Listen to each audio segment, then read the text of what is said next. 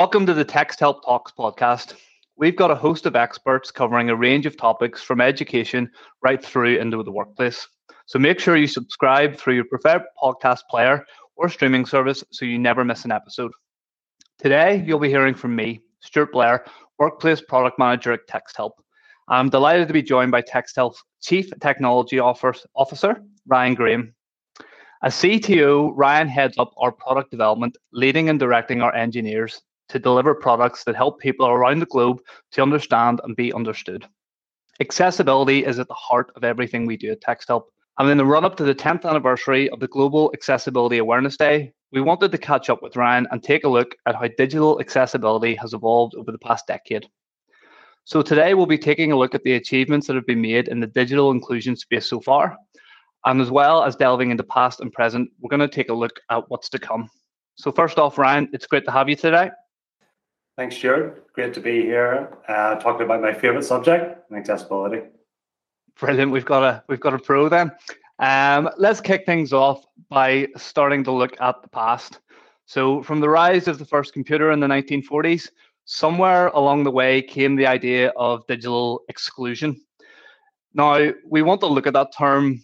Its meaning has evolved significantly over the years, simplistically, someone was digitally excluded if they didn't have a computer or access to the internet. But today, the idea of digital exclusion involves various different elements. Can you walk us through this? Yeah, sure. So, over the years, many terms for this have, have emerged terms like digital equity, uh, digital participation, and literacy as well. But really, in short, they're just terms used to define the barriers that exist in everyday life whenever it comes to technology. So this includes just not lack of access, but also lack of digital skills needed for today's technology. Um, and it also accounts for physical and cognitive barriers, things that can affect whether someone can actually use the digital content that they've accessed. And then the success of which users can use those technology to fully participate in society. I think that's a, I think that's a really good point you make at the end there about it's actually how users can use digital technology to participate in society. Uh, realizing over this over the years has led to the rise of the Web Content Accessibility Guidelines in 1999. And these were published by the World Wide Web Consortium, W3C. There's actually some really defining moments in and around this. Can you walk us through them? Yeah, absolutely. So we know that in 1994, the, the W3C was founded by Sir Tim Berners-Lee to oversee the continued development of the web um, so they just slightly after that in 1995, they released a, HTML 2.0 specification, which was actually the first specification to have the image tag. So before that, websites were pretty much all text. And that image tag came along with an alt attribute specifically for users who are unable to see um, those images to be able to have an auditory uh, text description. In around that time, there was a man named uh, Gregg Vanderheiden. He was the founder of the Trace Center, um, he realized that some of those features in that specification were actually likely to cause accessibility problems. So, for example, most browsers at that time didn't actually support that alt attribute. Um, so, roughly about that same year, he wrote what is considered to be the first accessibility guidelines for the web uh, in a document called Design of HTML Pages to Increase Their Accessibility to Users with Disabilities Strategies for Today and Tomorrow, a title which obviously rolls off the tongue but a very, very important document. Um, so over the years, then the Trace Center themselves compiled 38 accessibility guidelines around the web uh, and formed the Unified Website Accessibility Guidelines in 1998. So at that point, they also rated the guidelines as required or recommended, depending on whether they were essential to access the information on that page. And then those guidelines went on to become the foundation of the very first version of what we know today as the Web Content Accessibility Guidelines in 1999. So actually, uh, it's really interesting when you look back that they started with 38 accessibility guidelines. Knowing how involved we are in this space now, I'm sure you'd agree. If we only have 38 things to worry about now, we'd be doing very well. Absolutely. um, so over the, the past 22 years, uh, WCAG or WCAG, as some people pronounce it, has has made huge impact in the, the digital inclusion space. And they've evolved with new technology from version one to version two. Now we are on 2.1 and we're in the, the workings of the draft or 2.2. Can you tell us what the differences have been between all of these? Yeah, absolutely. So really, it's been a, a gradual evolution um, between those versions, all stemming really from technical discussions, very much similar to, to Gregg's first set of guidelines. But they're now more focusing on the entire process of designing and, and building accessible content from the ground up. For example, WCAG 2.0 recommends avoiding jargon terms, jargon words, recommending that navigation behaves consistently uh, and more importantly across browsers, and that user input and forms has validated. Um, I think they've also changed um, the way that um, they look at devices and access to devices from obviously the basic websites of the 90s through the boom of the 2000s and now even into the mobile application space. Um, and one of the other big changes I think that, that we've seen is actually how we develop those guidelines. So ironically, now we use the internet to discuss those changes between versions and get feedback from millions of people uh, across the globe and into improving the guidelines.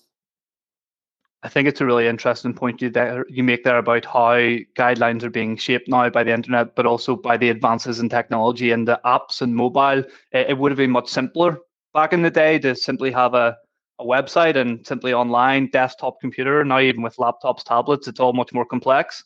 Exactly.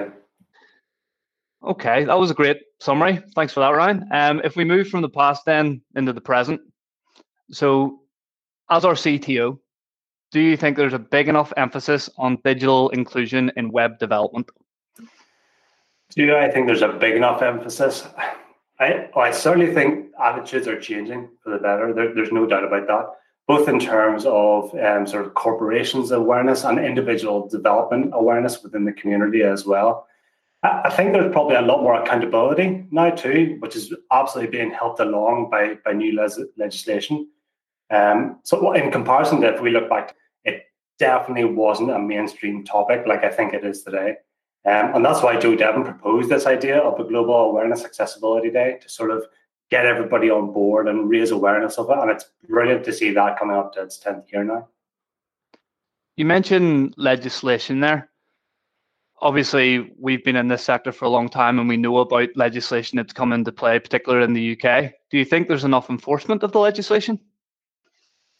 That's a really good question. Uh, um, I, I, at the present, I, I, don't think that there is. I think there's an awful lot more that can be done. Um, and I think as well, using these guidelines as well, uh, in that le- legislation um, is something that they need to keep on top of in the same way as we've kept on top of the, the guidelines themselves. Yeah, completely agree. Um, there's still a lot of growth to be done in terms of how we think about digital inclusion as well. For example, back in 1999, Vint Cerf, one of the, the founders of the internet, made a speech, and in this speech, he raised several risks to digital exclusion, including cost, demand, and government restriction. But what he did say, and I think is very important, was the internet is for everyone, but it won't be if it's too complex to be used easily by everyone. And I think that's really interesting because complexity involves more than just digital skill, and it's taken the accessibility space a while to grasp that. Digital inclusion is also about whether our digital content is easily understood by everyone too. What's your thoughts on this? Yeah, so I, I, think today digital inclusion is is really about addressing the barriers that we were talking about before, uh, and I guess there's really there's multiple elements involved with that. Uh, so an affordable and robust broadband internet service is key. We need to have access to the internet, and again, that go, goes back to Vint Cerf's speech. He specifically says that in that speech, and I think it's a really good point. Um, internet-enabled devices that meet the needs of the user um, whether it be phones, tablets, laptops, and so on. Um, access to digital literacy training, I think, is, is, is, really important. And quality technical support is, is a really important part as well. Um, there's nothing more frustrating than, than facing a barrier and having nobody there to help you and having nobody there to communicate with to be able to get beyond that barrier. Uh, and then finally, applications and online content designed to enable and encourage self sufficiency um, participation and collaboration with other users as well. Um, I think an awful lot of those there are, are, are often forgotten about, but together they really do form um, digital inclusion as a whole. No, I completely agree. And you've, you've mentioned five or six there, really key points. Um, do you have a running order of which one you think is most important to be addressed there, or do you think they all have equal importance? Really good question. I'd say some of them have equal importance. I think the, the affordable broadband service, you know, is is key. And without access to the internet, you have no access to that information. And having that access to, to information should be a fundamental right for everybody um, to be able to, to consume it. And then following on from that, being able to understand it. Yeah, absolutely agree. That's true. Uh, through our own work in the industry as a company, our own evolution of thinking around digital inclusion has evolved too. Uh, we've recently merged our website accessibility toolbar into a full digital inclusion solution called ReachDeck. And it'll help organizations to tackle technical accessibility compliance as well as readability and the various factors that impact inclusive design. So, a CTO, where do you see us going from here? So, I mean, to your point, that accessibility barriers uh, can be anything. They can be physical, cognitive, uh, uh, and there are 1 billion people who are um, labeled as disabled, and 10% of people are dyslexic. And I think really to achieve true digital inclusion, we need to do our best to meet the needs of all of those groups, not just one of those groups, all of them. Um, and that really means understanding their needs, um, their expectations, and how we can provide solutions to help them uh, become self sufficient and help them participate and collaborate.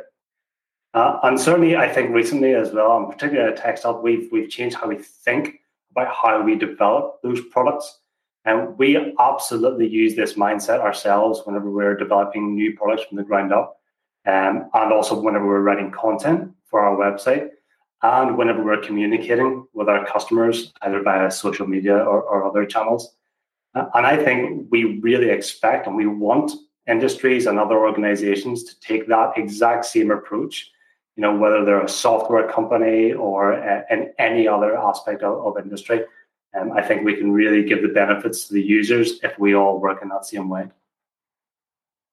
Yeah, some very good points there, Ryan. One thing I'll pick up on that you mentioned just at the end there is you say we fully expect all industries to take the same approach as us. What can we do better at TextHelp to inform those industries to take that approach? Well, I, I think raising awareness um, is, is the first part. You know, some some industries are not aware that there is a problem there that needs to be solved. Um, so making sure that they understand those problems, making sure that they understand these barriers is absolutely the first step in that process. And then giving them the tools to be able to resolve that, giving them the tools to be able to identify, you know, technical errors on their website, their applications, giving them tools to be able to improve the readability of their content and their written communications with not just their customers, but also their own staff and their employees as well. Yeah, no, I agree. Um, that brings us nicely onto the future then. As we can see, and I think everyone knows, the accessibility space has come on leaps and bounds over the years, and it will continue to do so. Even now, first working drafts of WCAG 3.0 is underway. In your view, how will this differ from WCAG 2? And how do you think this new version will further improve on digital inclusion? Good question. So, unlike WCAG 2.0 through 2.2, I, I, think 3 will be a very different approach. It's basically a different way of thinking, a different set of goals, and a different set of measurements. Um, and very importantly, it takes into account that even today's websites are no longer simple web pages like they were in the 90s and the early 2000s. These are these are full blown complex applications that people interact with on a daily basis. Um, and it recognizes that the goals of 2.2 and, and previous they, they needed to change and the criteria had to change in order to help more users navigate these more complex websites uh, of, of the future. Um, in particular, for, for me, I think I'm very excited to see that, that version three will um, introduce parts of the authoring tool accessibility guidelines and to help both tool authors and content creators to be able to produce simple and understandable content for the web. Uh, like I said before, with the readability thing, I think that is absolutely key. And I'm really glad that's included in version three. Uh, this is a big project. It's very ambitious and it, it absolutely needs to be done. So it, it will take some time years even uh, to be able to finalize this. but I really have no doubt that this will have a profound impact uh, on digital inclusion. Yeah, absolutely. Uh, one final thing from me, then, Ryan. You mentioned right at the very start of our podcast that accessibility was your favorite topic. A lot of our listeners and their organizations will be at the very start of their accessibility journeys. What's one piece of advice you would give to an organization that was starting to look more seriously at accessibility?